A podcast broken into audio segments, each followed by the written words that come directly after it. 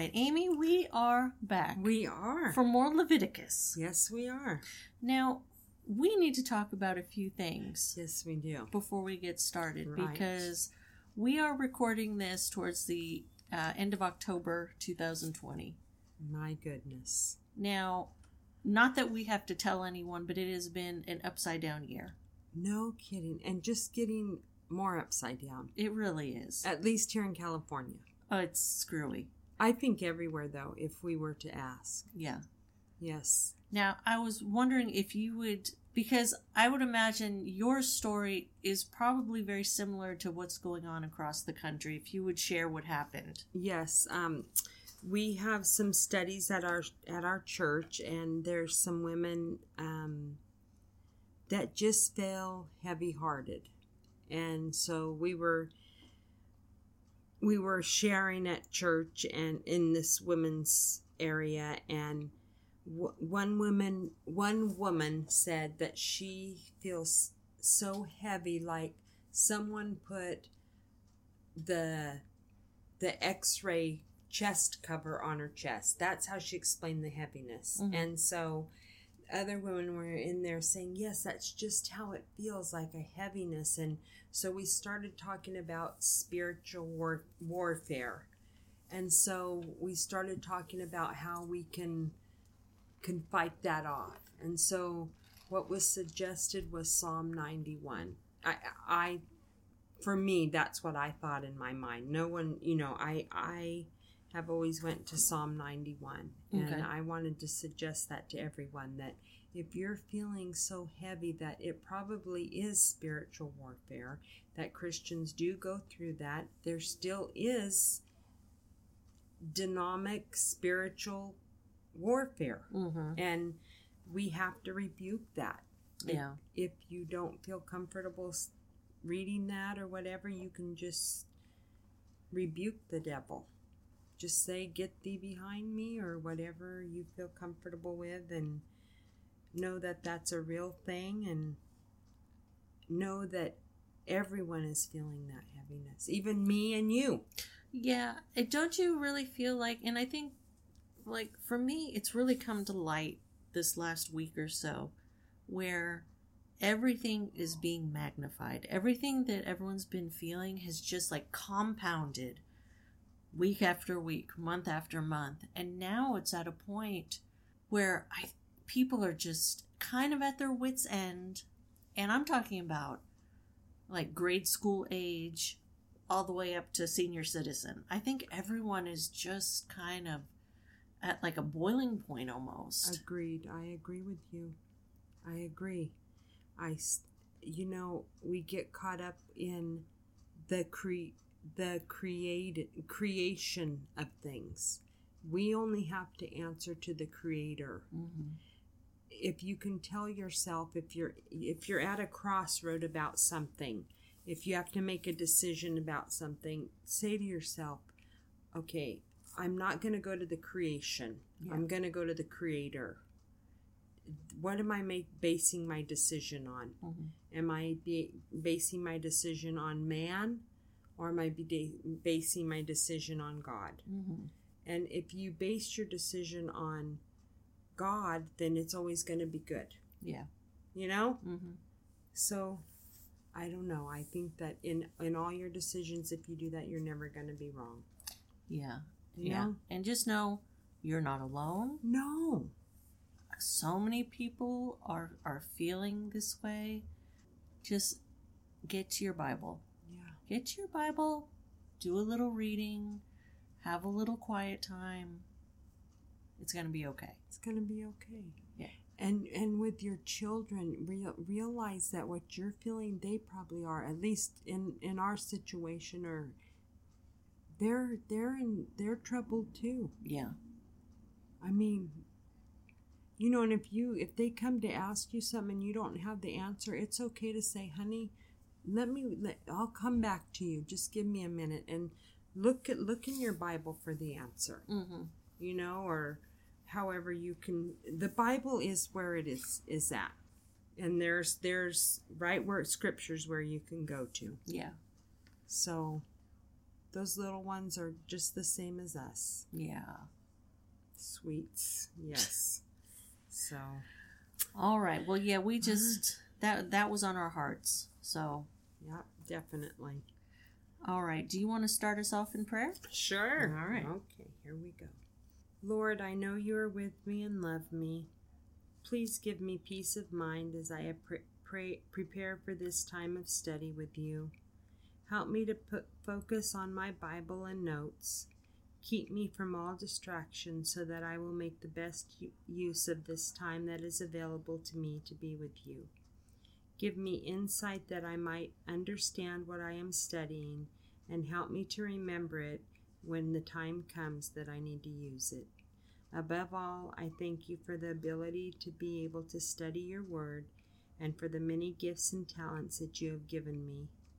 Help me always to use them in such a way that glorifies you and does justice to myself. In your name we pray. Amen. Amen.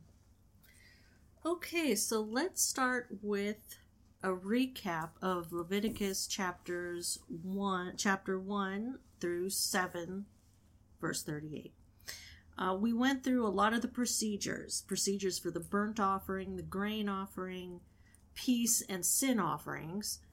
Um, and then we spoke about uh, sins requiring a sin offering and sins requiring a guilt offering and uh, the procedures for the blood and the and the fat of the animal. So we're really kind of getting to a lot of the details of how God wants the Israelites to live. Yep.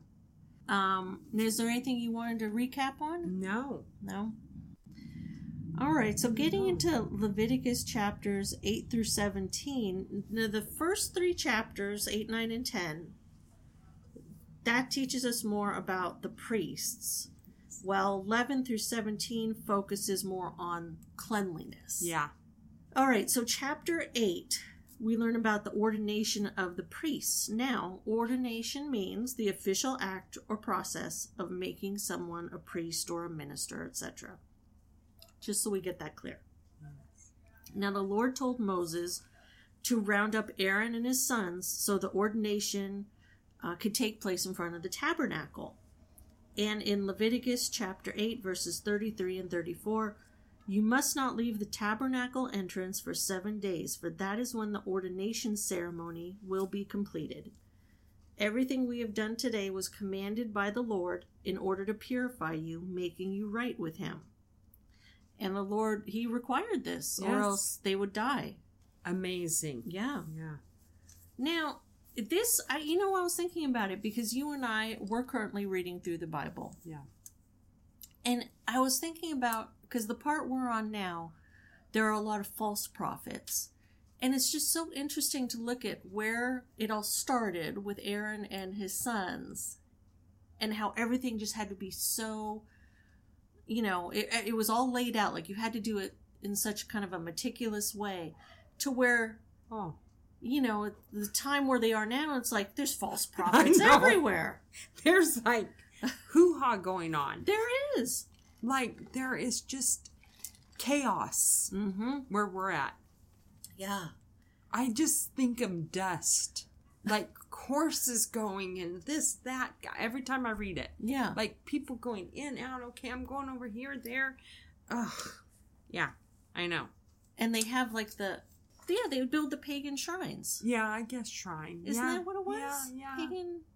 The point, my point was, it's just crazy to think how it started so godly in Yes. Leviticus, and and what the heck happened in between. I know. What happened? Yes. Yeah.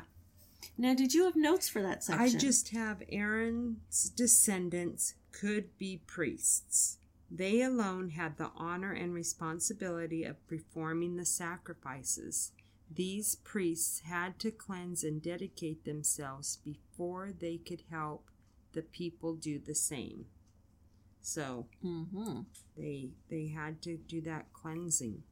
They did. Yep. They did. Also, we had why were priests needed in Israel?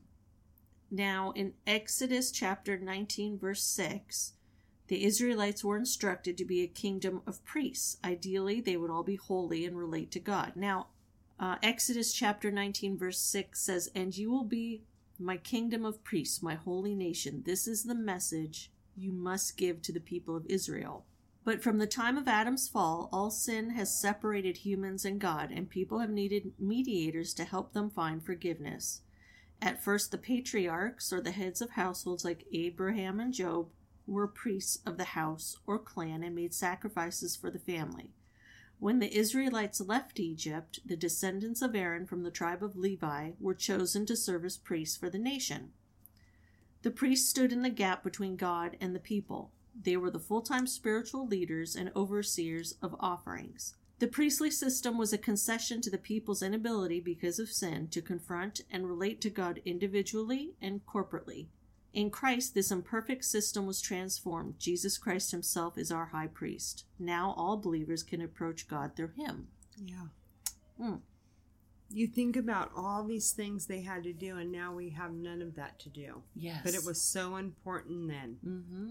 But now we have none of these rituals that have to take place. So you can see how, like when Paul was talking about, like when he told the Colossae church, you know, the Colossaes at Coloss, you know, that you don't have to do these anymore. Mm-hmm. It was hard for them to understand that Mm-hmm. because wait a minute this is what we have to do to you know but Mhm. they don't you know it was hard to understand I was thinking about after reading that part, I was thinking about God's timing.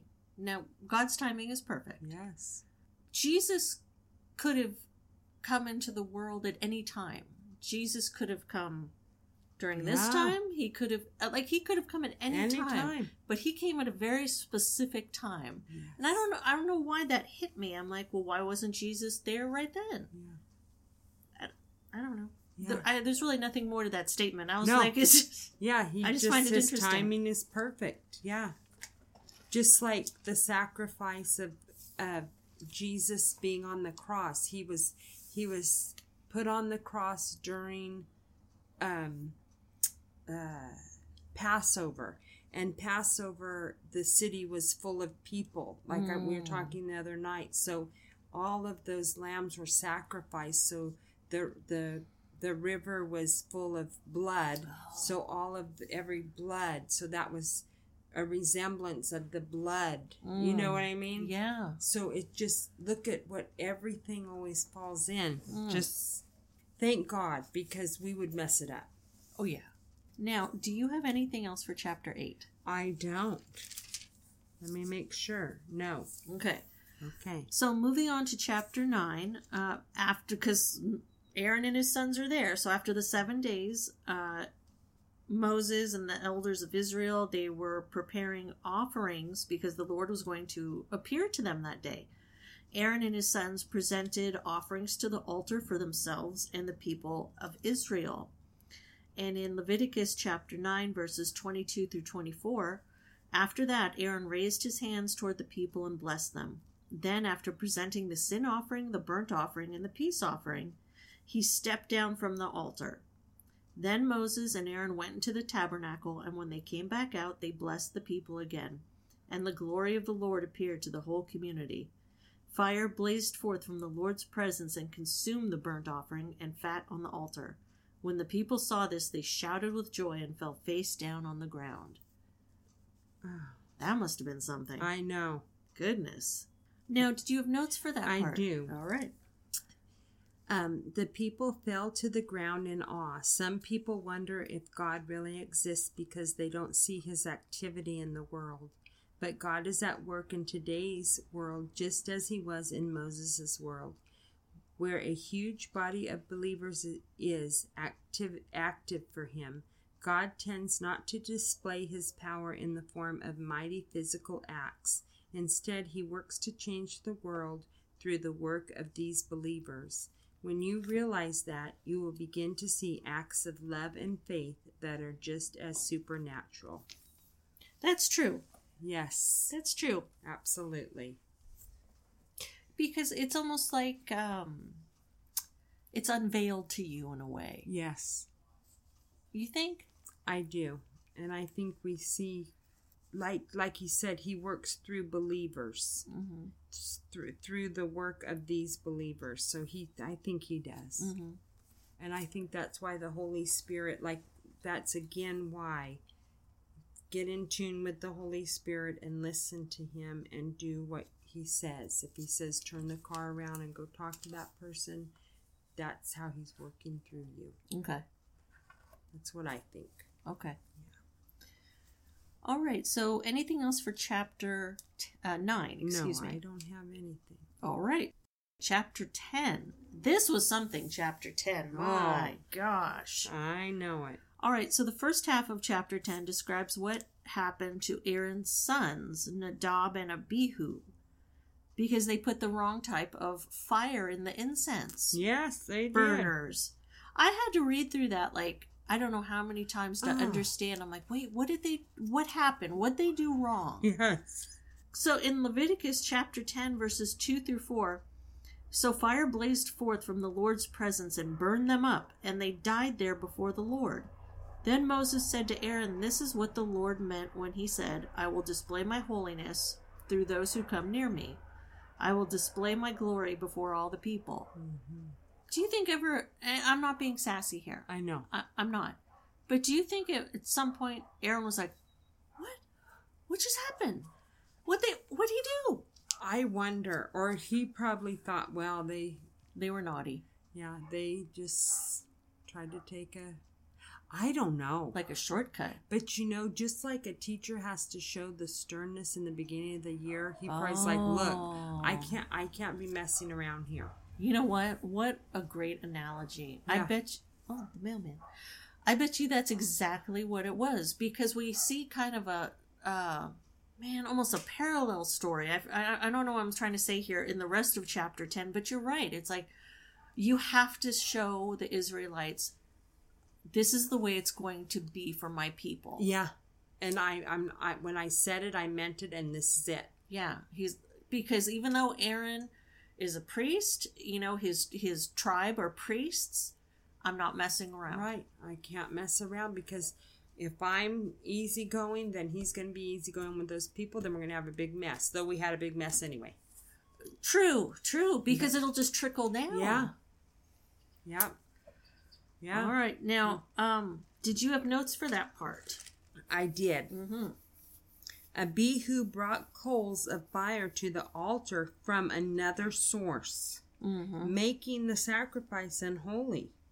It has also been suggested that the two priests gave an offering at an unprescribed time.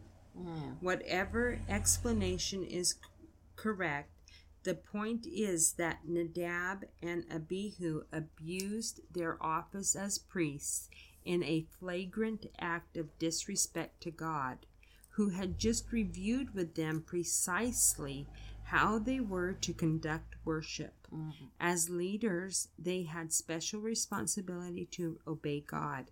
In their position, they could easily lead many people astray.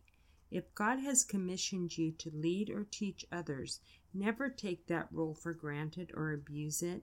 Stay faithful to God and follow His instructions. Mm. Right there. Yeah, right there. And that is a wonderful point. Is that God just told them, "This is how I need it to be." That's like saying to the child, Mm. okay, stand up, push your chair in. you know what I'm saying? Yeah, yeah, And, or whatever. yeah. Or listen, right there's a puddle. Mm. Don't jump in it. And you know, if you have a boy, it's going to happen. Oh yeah. We've all been there. What? Splash. Yeah, I my son did that, and I said, Noah, why did you jump into that puddle? Well, I didn't think it was wet. Now come on. It's that non-wet water. uh huh. And that's a Noah, N O A H, like the Bible. I named him Noah. I didn't think it was wet. He had this performance at school. Was I livid? I didn't think it was wet. Well, that was. I did laugh. I mean, that is kind of a funny response. I know. I busted up. because sometimes they will say things, and you're like, "What? Uh huh. What'd you just say? what?" I laughed so hard. And then Tanner laughed. I said, You better stop. Here we go. Okay. Oh, I did have another point about Please this. go. Yes. It says, The brothers Nadab and Abihu got in trouble together. Although little is known of their earlier years, the Bible gives us an abundance of information about the environment in which they grew up. Born in Egypt, they were eyewitnesses of God's mighty acts of the Exodus. They saw their father Aaron, their uncle Moses, and their aunt Miriam in action many times. Mm. They had first hand knowledge of God's holiness as few men have ever had, and for a while at least they followed God wholeheartedly. But at a crucial moment they chose to treat with indifference the clear instructions from God.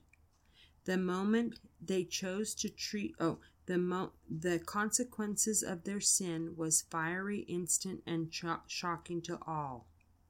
We are all in danger of making the same mistake as these brothers when we treat lightly the justice and holiness of God. We must draw near to God while realizing that there is a proper fear of God. Mm. Yeah, I mean they they knew. Yeah. I don't know. They just were lazy. I don't understand. Whatever their reason was. They're gone. Yeah, and and God knew that it it they were disobeying. Like they knew better because if we look at the rest of chapter 10, it kind of explain it it explains it but doesn't explain it. Yeah. Because Aaron's sons, so two of his other sons, Eleazar and Ithamar, Mm-hmm. they burned the sin offering, but they didn't eat any of it. And but God doesn't punish them. So he so God punished the other two sons because they knew better, but he didn't punish these two sons. And it said uh, in Leviticus chapter 10, verses 18 and 20 Since the animal's blood was not brought into the holy place, you should have eaten the meat in the sacred area I ordered you. Then Aaron answered Moses, Today my sons presented both their sin offering and their burnt offering to the Lord. And yet this tragedy has happened to me. If I had eaten the people's sin offering on such a tragic day as this, would the Lord have been pleased? And when Moses heard this, he was satisfied. It, you know, it said in the notes the priest who offered the sin offering was supposed to eat a portion of the animal and then burn the rest. Moses was angry because Eleazar and Ithamar burned the sin offering but didn't eat any of it. Aaron explained to Moses that his two sons did not feel it appropriate to eat the sacrifice after their two brothers, Nadab and Abihu, had just been killed for sacrificing wrongly. Moses then understood that Eleazar and Ithamar were not trying to disobey God, they were simply afraid and upset over what had just happened to their brothers. Okay. Hmm. I guess God was kind of making that differentiation. Okay, Yeah. this is bad. This isn't bad. Where I'm not going to kill you on this, even though he, they did disobey. But they they did it out of they didn't like the first group. They were like they did it like they knew. They knew, yeah, These guys were like, listen, our brother died. This is a reason why. yeah, These people had no reason. They're like, oh, we're just going to take this easy route and go boop boop. yes, I can understand that. yeah. I, I can see that. Okay. Can't you? No, no. It yes, I, I can see that, but I also, if God struck them down, I could kind of understand that Yeah. too. So I think that's why God was kind of telling them, okay, this don't do. This I can understand. It showed him a stern father, yet a caring father. Mm-hmm. It showed both sides of God's character. It showed both, you know, it showed his character, both, you know, Mm-hmm. that he has both of his characteristics. Yes. I think. No, that's a great point. Yeah. That he, yet he is a stern God, but he's also a loving God. Mm-hmm. Now, anything else for chapter 10? I don't have nothing else for 10. Okay, so chapter 11, this is where we start getting into all the cleanliness issues. So in chapter 11, God told Moses and Aaron which animals were ceremonially clean and unclean to the Israelites. So they knew uh, which were okay to eat. He was very specific and broke it down uh, to land animals, marine animals, birds, insects. And God also explained what the Israelites should do if they handled an unclean animal. So specific. I know. I Now, uh, did you have notes for that part? I just had this one. Mm-hmm. God had strictly forbidden eating the meat of certain unclean animals. To make sure he forbade even touching them, he wanted the people to be totally separated from those things he had forbidden. So often we flirt with temptation, rational, rationalizing that at least we are technically keeping the commandment not to commit the sin. But God wants us to separate ourselves completely from all sin and tempting situations. Perhaps this passage has made you aware of areas of your life where you have technically in technical innocence, but in which you have actually been involved in sin. It's time to cross back over the line to stay there. Mm. Oh, I can relate to that, I must say. Oh, jeez. You know, can all- everybody? Please. Yeah. Yep.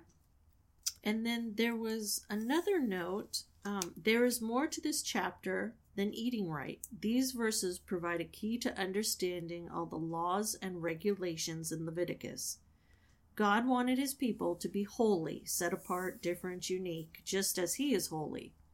He knew they had only two options to be separate and holy or to compromise with their pagan neighbors and become corrupt.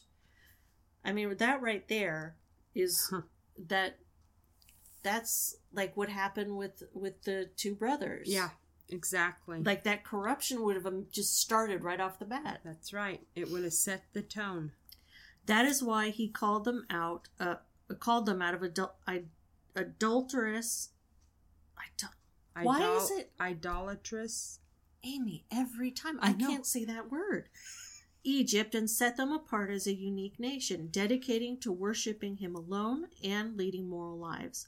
That is also why he designed laws and restrictions to help them remain separate, both socially and spiritually, from the wicked pagan nations they would encounter in Canaan. Christians also are called to be holy, and that's from uh, 1 Peter chapter 1 verse 15. Like the Israelites, we should remain spiritually separate from the world's wickedness, even though, unlike them, we rub shoulders with unbelievers every day. It is no easy task to be holy in an unholy world, but God doesn't ask you to accomplish this on your own. He has provided help. Through the death of his Son, you are holy and blameless as you stand before him without a single fault. And that's from Colossians chapter 1 verse 22. With Christ, you can live in the world without having to be of the world. That's right. I really like that note. I, do think too. it explained a lot. It does. It breaks it down and it, it just is perfect. It's very good. Mm-hmm. And you can live in the world without being of it. Yes. That's for sure. Yes. Did you have any other notes for that part? I don't. Okay, I have one other note. Uh, the designations clean and unclean were used to define the kinds of animals the Israelites could and could not eat. There were several reasons for this restricted diet. One, to ensure the health of the nation. The forbidden foods were usually scavenging animals that fed on dead animals, thus, disease could be transmitted through them. Two, to visibly distinguish Israel from the other nations. The pig, for example, was a common sacrifice of pagan religions. Three, to avoid objectionable associations. The creatures that move about on the ground, for example, were reminiscent of serpents, which often symbolize sin. So God had reasons for all of this. Absolutely. Yeah. It was to protect them, to show that they were different from others. Mm-hmm. Yeah, it was. Yeah, it wasn't just to be mean or anything. No, you know? they weren't just random thoughts. Like, No. Hey, don't touch this. Yeah. Now, did you have anything else for chapter 11? I don't have nothing for 11, no. Okay, chapter 12. Amy, we're talking about childbirth. Yes, we are. All right. Bring it on. so the oh. okay, the Lord explained to Moses the process of purification after childbirth. Now, if the woman gave birth to a son, she was ceremonially unclean for seven days. On the eighth day, the boy had to be circumcised. Yep. Um, In Leviticus chapter 12, verse 4, after waiting 33 days, she will be purified from the bleeding of childbirth. During this time of purification, she must not touch anything that is set apart as holy, and she must not enter sa- the sanctuary until her time of purification is over. Did they, once again, not sassy, just curious, did they have any pain relievers? And uh, obviously not medicine, but were there natural things that they gave the women, do you think? I have no idea. I would say no. I didn't, because you know how sometimes you hear about like different, like, tribes or whatnot, and they've found over the Yeah. millennias and whatever that that they found like this one leaf. If you chew on this leaf, it Yeah. will like take away pain. I just wondered if maybe they had anything like that. Who knows? But let's doubt it. We're just gonna assume it was all natural and Yeah. hurt a lot. Yeah, we're gonna just go with that. Okay. All right. All right. I'm gonna say they had a rag to bite on. Oh, I hope so. They were furiously like sewing away or Yeah, knitting away a, a goat rag, yeah, like your birth goat rag. yeah. A birth goat rag. This was your great great great great grandmother's. Go ahead. It's it's tattered, but you can chew on this. That was your great Grammy's teeth marks in Yeah. that goat birth rag. You go ahead and put yours right there. Maybe you you'll have a you'll have it all right. And you go right ahead. And you know, you know that mom or grandma's like, it's not gonna be all right. It's gonna really Yeah. hurt. Don't tell. She's a little bit of a sassy one. I would. Oh. I may not want to be there. you know, you see pictures of like them having a woman like hanging from a rope. What? Wait, what? Well, she's not hanging, but like they have this rope Yeah. on a tree and like her her breasts like the ropes under the breast so she can like kind of like dangle And give birth? like it helps her like just I have never seen You that haven't? my life. well i don't know what year it is but like it just gives her relief like just to like she can just over dangle there? well she's not hanging No, no, but I mean, from her boo boos, is she just. like the it's under here Yeah. And like she's like just leaning forward like maybe it's relief Is she high up in the air No, so no, the baby no. just falls? No, like her feet are touching, Oh. like she's squatting. Oh, okay. But like that's holding her up. And I think, could no one hold her up? It's got to be a rope. Could she attached to a lean over something? Right, she's leaning over, Oh, like the oh, rope. okay. Oh, all right. I mean, could no one hold her up? It had to be a rope. They just used what they had. All right, What- what, what do we have? We have a rope here. And then you think, you know, like I bet so many women died. Oh, sure, yeah. And and um, and children. I'm sure the Oh, baby, a lot of babies didn't make it either. I mean, I can only imagine the pain. Mm. And do you think people thought that Eve?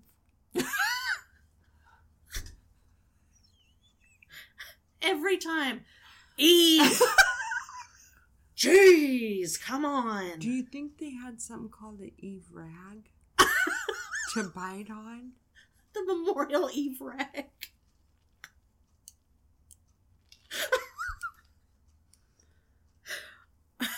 Is that a story that they knew about? Well, they. I would assume. I don't know. I was like, you know what? Why this could have been a whole lot easier. Thanks, Eve. Eve. Pain during childbirth. And you know, no one's ever named Eve. No one's naming their child Eve again. Not yet, huh? No. It's more of an old fashioned name nowadays. Yeah, I mean in the Bible. But in the Bible, yeah, you don't see, hey. That was a great name. Wasn't she a great woman? Oh, no. We're going to go with Jezebel or. Oh, there's another Yeah. one. There's another. They'd rather name him Jezebel than Eve. That's another little naughty girl. She's a very naughty. She might be the naughtiest, huh? Yeah. Isn't she the naughtiest? They uh, well in the notes it said It that did. Jezebel was the naughtiest. But do you think at one point they were like, "He- people may have forgotten about Eve. Let's just let's see what happens if we Yeah. name our girl Eve. oh Everyone in the village was like, oh no, no. no, you're not naming her Eve. I just wish I could be a fly on the wall about someone's labor. Then, Oh, like, how did they handle the labor? I bet you all the ladies got together. Yeah. It, it was probably very much a, a close knit, Women's thing. yeah, women's thing where they came together and and obviously the the older women knew the process and and whatnot, and they helped out. and said, "Just get this out." Yeah, here." they they knew how to how to handle it. You know. I just, I might have to just be the cook or, or taking care of the hot rags or something. and I'm sure I'm sure they had the, they had women for each like part. So okay, you're in charge of like the hot blankets. You're in charge of cleaning her up. You're in charge like and and you're right. They probably did. The woman probably did bite down on like a Something. like a ladle or something. Something, hmm something, yeah. Or I'll take care of that child. Yeah, like okay, Margaret, you're in charge of. you're in charge of the baby when the baby comes out. Yeah. and- You know, do what you got to do. Yeah, they, that's it. They had. I mean, what else did you? You had no options back no, then. you didn't have a doctor. No. All right, so let's get on. So we talked go. about birth to, of this of a son. Let's talk about birth of Oh, a daughter. okay. So the woman was ceremonially unclean for fourteen days, so double the amount, and you uh, she would be purified from the bleeding of childbirth after sixty six days. After, I wonder why a difference. Why was there a difference between the boy and the girl? Who knows? After purification time was over, the woman must bring an offering to the tabernacle, and the priest uh, would present her to the Lord to purify her. Um, did you have notes on this part? I did. Yeah. I had. Why was a woman considered ceremonially unclean after the wonderful miracle of birth? It was due to the bodily emissions and secretions occurring during and after the childbirth. These were considered unclean and made the woman unprepared to enter the pure surroundings of the tabernacle. Her temporary status highlighted her role as a young mother and relieved her of any certain duties that probably made the early days with a new baby easier. Oh, that's nice. Yeah, They gave I- her a little break. yeah. Okay, so let's move on to chapter 13. All right. Uh, where we talk where the Bible talks about uh, skin diseases and contaminated clothing. So the Lord explained to Moses what serious skin diseases the Israelites should be concerned about and how to treat them. The priest made the examinations and decided whether to quarantine, which I thought was interesting that it, it was up to the priest Yeah, um, what to do with them. But I guess it makes sense. yeah. He was the head. Yeah, I know. Who else would it be? Right, right, because there was there's no doctors, and no. it was considered you know a godly thing if you were clean or unclean, so it makes sense. Yeah. Um, in Leviticus chapter 13, verses 45 and 46, those who suffer from a serious skin disease must tear their clothing and leave their hair uncombed. They must cover their mouth and call out, unclean, unclean. As long as the serious disease lasts, they will be ceremonially unclean. They must live in isolation in their place outside the camp. Always with the tearing of those clothes. I know. The Mm. tearing. And the poor things couldn't have their hair combed. Yeah. I mean, Hmm. yeah. Um, did you have notes for that part? Yes. Um, leprosy here is called a serious skin disease. Its his name is applied to several different diseases and was generally fear, feared in Bible times. Some of these diseases, unlike the diseases we call leprosy or Hansen's disease today, were highly contagious. The worst of them slowly ruined the body and in most cases were fatal. Leopards were separated from family and friends and confined outside the camp. Since priests were responsible for the health of the camp, it was their duty to expel and remit leopards, lepers. If someone's leprosy appeared to go away, only the priest could decide if that person was truly cured. Leprosy is often used in the Bible as an illustration of sin because sin is contagious and destructive and leads to separation. Hmm. So, Yeah, so once again, you know, it, it all makes sense. He's Yeah. trying to keep the Israelites healthy and he's just showing them the different ways. Listen, this has to happen for for for the Israelites to to continue on. Yes. Otherwise, who knows what would happen. right. Yeah, was there anything else for chapter 13? Not for 13, no. All right, so we're going to boogie over to chapter 14. Here, the Lord told Moses how to seek ceremonial purification from a skin disease. Uh, the priest must deem the person healed of the skin disease, then perform a specific purification ceremony. The Lord then explained to Moses and Aaron in the second half of chapter 14 how to treat contaminated houses. The process involved the priests inspecting Israelites' houses for mildew and what to do if any is found. So it's all you know, it's all in in certain order. Okay, this is how you're going to uh, examine the person, whether they're clean or not, and then this is how you're going to treat the, you know, their household. Yes. And in Leviticus chapter 14, chapters 54 through 57, these are the instructions for dealing with serious skin diseases, including scabby sores and mildew, whether on clothing or in a house, and swelling on the skin, a rash, or discolored skin. This procedure will determine whether a person or object is ceremonially clean or unclean. These are the instructions regarding skin disease and mildew. Mildew must have been a problem back I know. I Hmm. that's what I thought too. Could just to speak of it like this. Yeah. Yeah.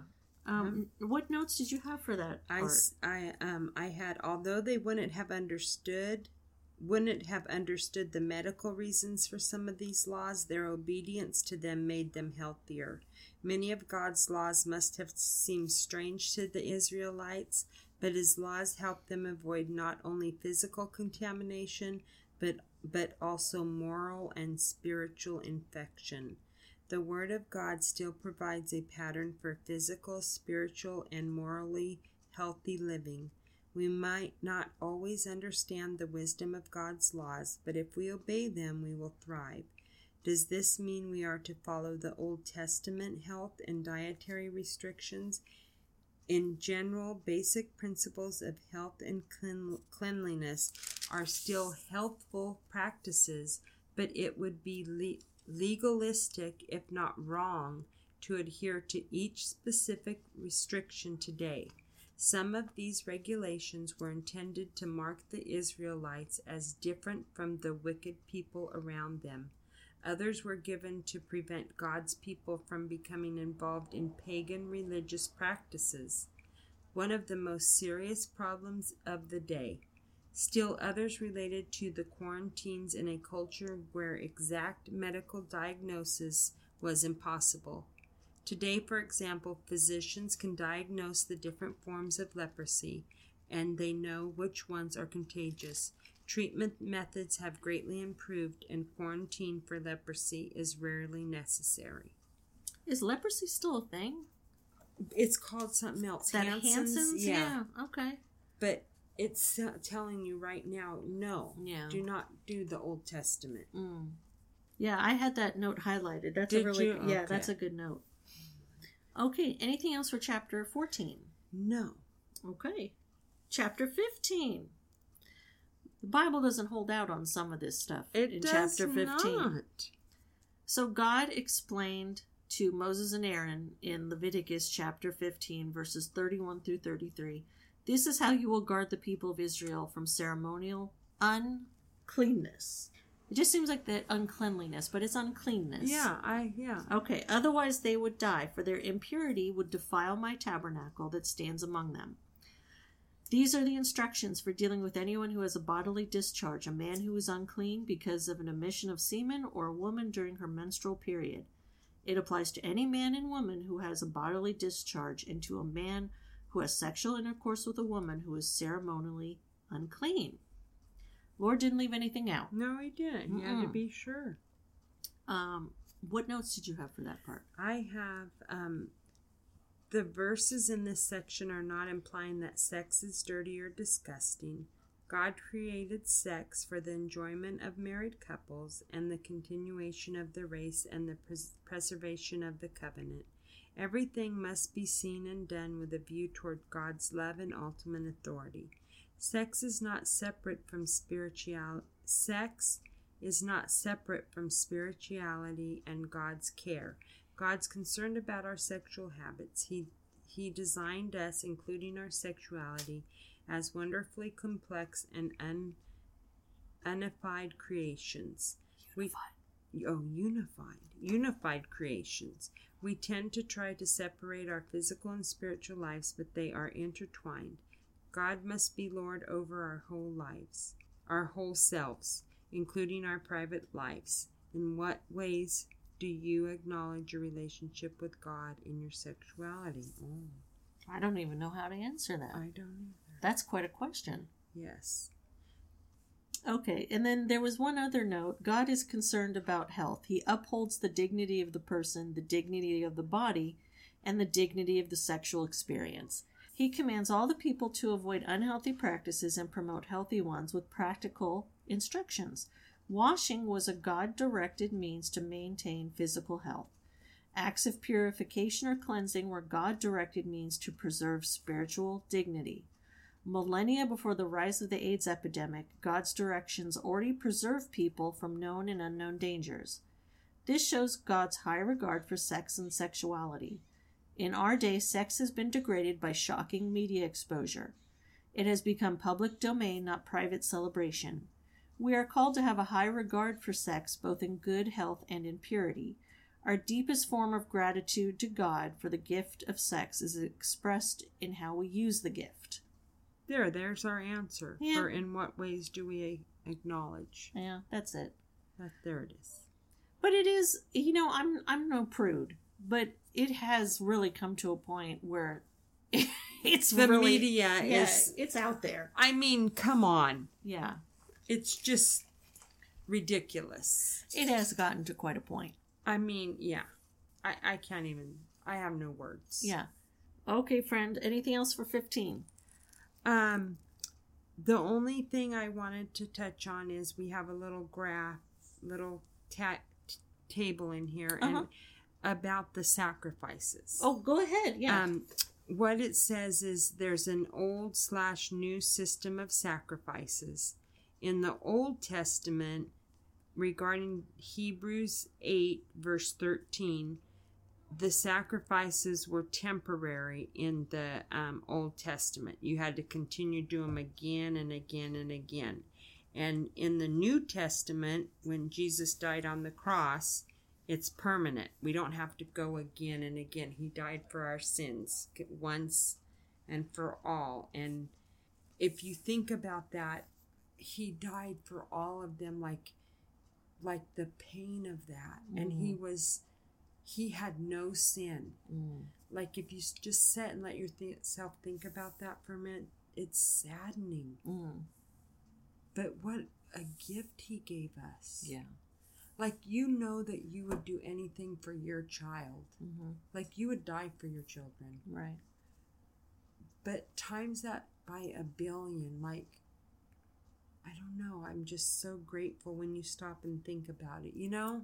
It, it's like you can't comprehend it No. to some degree. You can't comprehend it. There's no way we can and we don't deserve it and we but thank you, Lord. Mm, amen. I just I just love that that the old system it's temporary. It's just again, again, again, again. But now we don't look at. Thank goodness. Can you imagine? Okay, Robin, let's go get those perfect goats. No one's going to get them for us. Come on. yeah. Got to take this goat again, Yeah.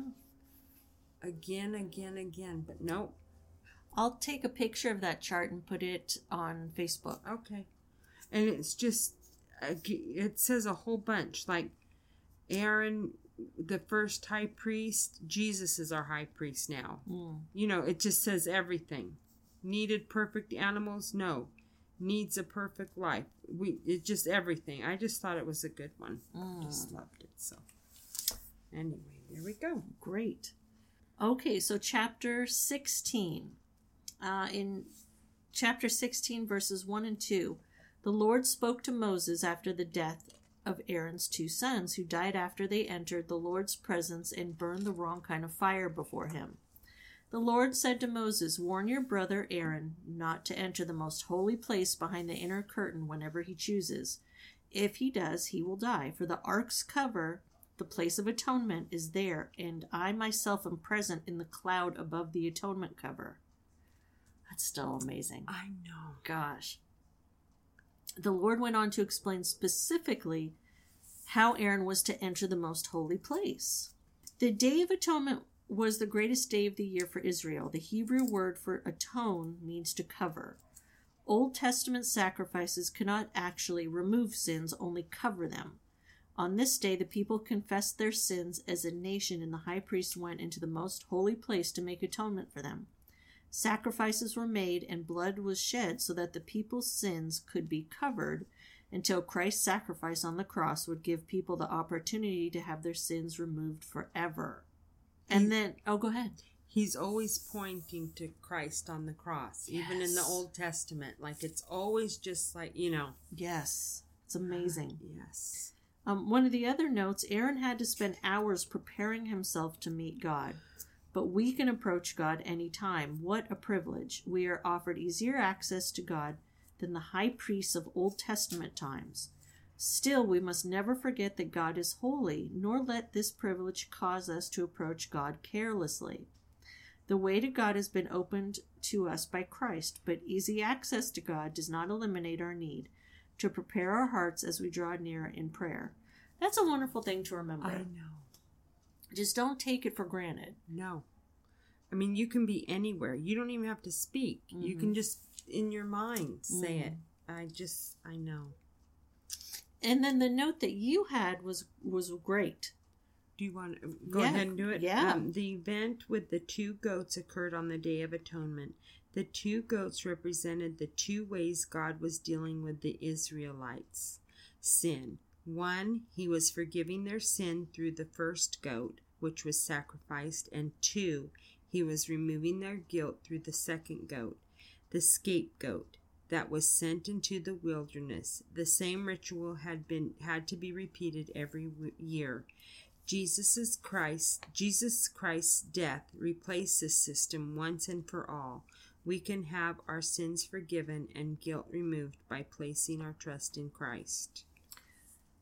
And th- is that where scapegoat I came from? I think so. Because I had no idea. Me either. You know I'd want to be that scapegoat. I don't want to be the one that was sacrificed. You don't want to be the forgiving goat? No. But yeah, isn't that neat? yes. Yes. Amazing. No, I love that. I did how, how they explain all that. Yes. Now, anything else for chapter 16? um well this little one that says as the goat goes into the wilderness it will carry, carry all the people's sins upon itself into a desolate land Oh. so that was the scapegoat oh. that went like the possum That mama possum is amazing. I'm telling you. This makes no sense to anyone listening. the mama possum can carry like 15 babies I on its mean, back. really? Yeah. She's like, get on, we're going.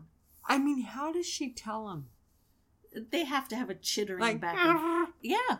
They have to have a, a, a language. we've got to learn we've got to learn more info Yeah. And god bless her Lord help her if one baby falls off.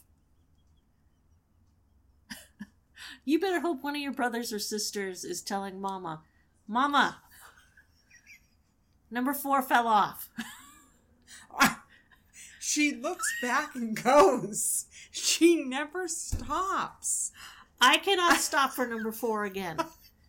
He better catch up because there are 12 others on my back. I know. Like, I hope it's not the the littlest because it can't climb or nothing, or if, if it's a little slow or something, it's not gonna make it. It's not gonna make it. Hakuna Matata number four, but Yeah. we got to keep going. Yeah. I have never seen anything like it. It's that's nature at its finest. No kidding. I there's no I, I don't think there's no other animal that does that. Except those wolf spiders. Oh. Mm. Mm-mm. Mm. no, I'd rather think of possums. anyway, All right. there they go. All right. Did you have anything else for That's chapter it. 16? All right. Oh, I did. Yes, go ahead. On the Day of Atonement, the high priest entered the most holy place carrying a smoking incense burner. The smoking shielded him from the Ark of the Covenant and the presence of God. Otherwise, he would have died. So, on the Day of Atonement, he had to come in with the incense burner Yeah, and and so the incense would cover him up. the smoke, The, I'm sorry, yes, the smoke would cover him up. because he could not see the presence of God or he would have died. Wow.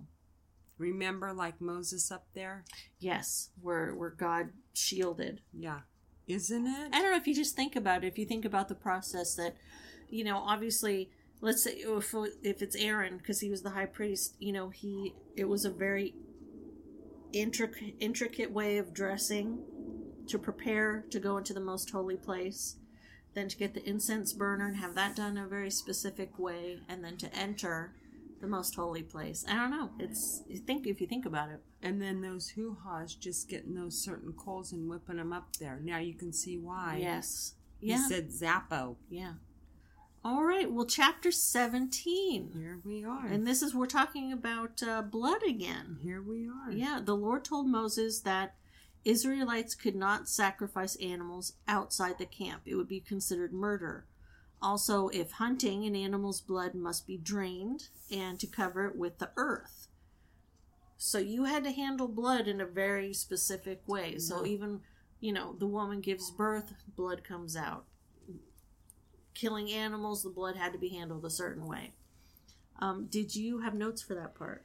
Why was drinking? Why was eating or drinking blood prohibited? The pro, prohibition against eating blood can be traced all the way back to Noah. God prohibited eating or drinking blood for several reasons.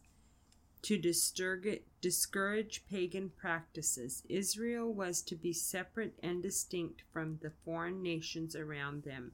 Eating blood was a common pagan practice. It was often done in hopes of gaining the characteristics of the slain animal strength, speed, etc. Mm. God's people were to rely on Him, not on ingested blood from, for their strength. To preserve the symbolism of the sacrifice, blood symbolized the life of the animal that was sacrificed in the sinner's place. To drink it would change the symbolism of the sacrificial penalty and destroy the evidence of the sacrifice. To protect the people from infection because many deadly diseases are transmitted through the blood. The Jews took this prohibition seriously and that is why Jesus Jesus's hearers were so upset when Jesus told them to drink his blood. However, Jesus, as God Himself and the last sacrifice ever needed for sins, was asking believers to identify with Him completely. He wants us to take His life into us, and He wants uh, wants to per- participate in our lives as well. Mm. Yeah, I, it. I just love how it breaks it down. This is why it Yeah. had to be this particular way. Yeah, and I like about um, how it would change the symbolism of the sacrificial penalty. That was good. It was. Yes. it was. Um, did you have anything else for chapter seventeen? Let me just check. No. Okay, that's all I had as well. Oh, well, there it is. Uh, more great stuff. It is. It, it, yes, always good. Uh, was there anything else you wanted to talk about for this, or anything else on your mind? No, just that, you know, just to, to if you don't have a church to find one and, you know, it just biblical based. Yes. Bible teaching church. Just Bible, Bible. I, I don't mean to sound like a shrewd, but, or always talking about it, but we've always said that. Just the church with biblically based teaching. Yes, and I. Th- there's a reason why you always have that on your heart because Yeah. you know we want to steer you guys in the right direction. Yeah. All right, so let's get into some information. Our email is basicbiblestudy19, the number 19 at gmail.com, facebook.com slash mybasicbiblestudy, and the website mybasicbiblestudy.com. You can find all the information on there. Now, next time, Leviticus chapters 18 through 22. Woo! 18 through 22. And then Right. after that, we'll be finishing up Leviticus. Amen. Yeah. Yes. So there we are. All right. Have a blessed week, and probably by the time we see them again, the election will be over. Oh, yeah. Yeah. All right. It will be. That's right. And remember, you only answer to the God, the Lord. That's right. Always keep that in mind. That's right. That's it. So thank you for joining us. Yes. Thank you.